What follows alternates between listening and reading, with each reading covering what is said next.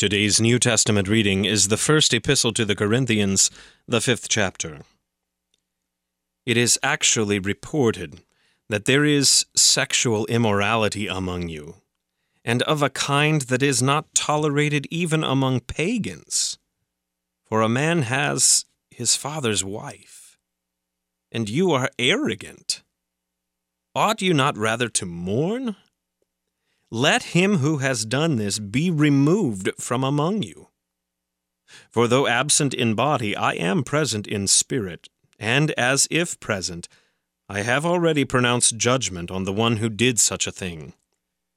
When you are assembled in the name of the Lord Jesus, and my spirit is present with the power of our Lord Jesus, you are to deliver this man to Satan for the destruction of the flesh so that his spirit may be saved in the day of the Lord.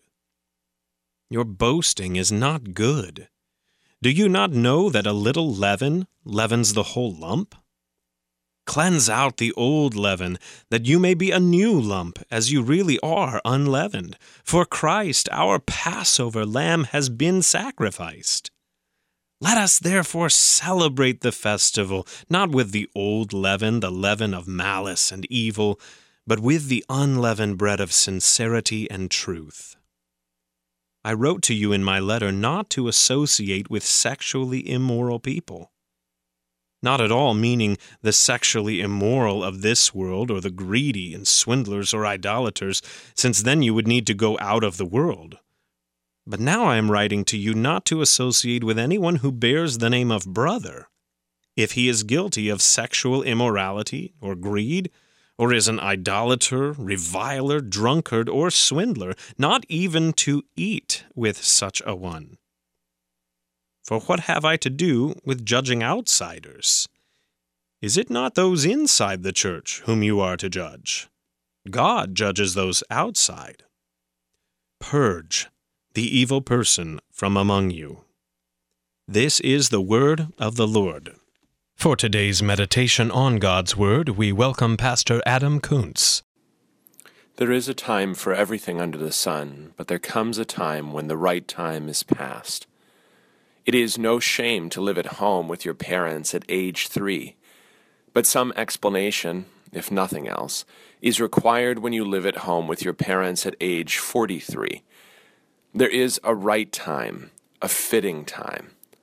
Paul says, When I was a child, I spoke as a child, but now I have put away childish things.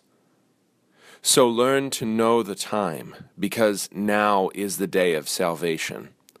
Already the Lord Christ has died and risen. Now the message of his cleansing blood and universe altering resurrection has gone out into the whole world and every nation, tribe, people, and language are hearing these things. Now is the time of the harvest, the last time, before the reapers come and put their scythes into the ripened grain the Father has prepared. Now is the time of God's rescue.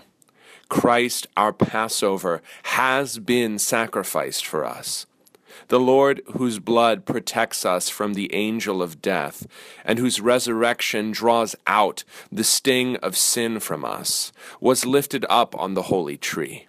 Already God has died for us.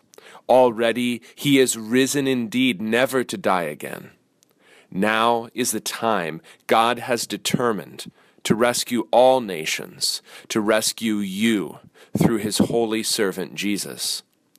How could we live as if this weren't true? How could we live as if our lives were our own to determine, as if Christ's arms hadn't been stretched on the holy tree for us, as if he had died to no purpose, shedding useless blood, enduring pointless mockery, and leading an aimless, fruitless life? How could we go on living the same way after knowing this love that has made our lives with God possible at all?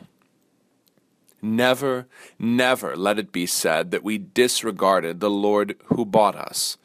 Never, never let it be heard that we go against Christ's will and word because we have better things in mind. Never, never let us trifle with His grace. Never, never let the liberty of the Spirit, the freedom of Christ's new life in us, become license and licentiousness, so many wicked mortgage payments toward a spot in hell. Let us then keep the feast of Christ's unending Easter victory in sincerity and truth. Pursue with an athlete's focus and drive those things that draw you nearer to Christ, those things that draw you deeper into your neighbor's need, those things that make for peace and joy in believing. Set your mind on things above, where Christ is, seated at the right hand of God. Flee anything and everything that holds you back from Christ, knowing that the reign of foolishness and error, of sin and the love of sinning, loses strength by the day as we draw nearer to the complete victory of the risen Jesus at the last day. Live now and ever as children of the day, bearing abundant fruit, and not as children of darkness, devoted to unfruitful works of darkness. Hold fast the unending life of Christ in you, the hope of glory. Amen.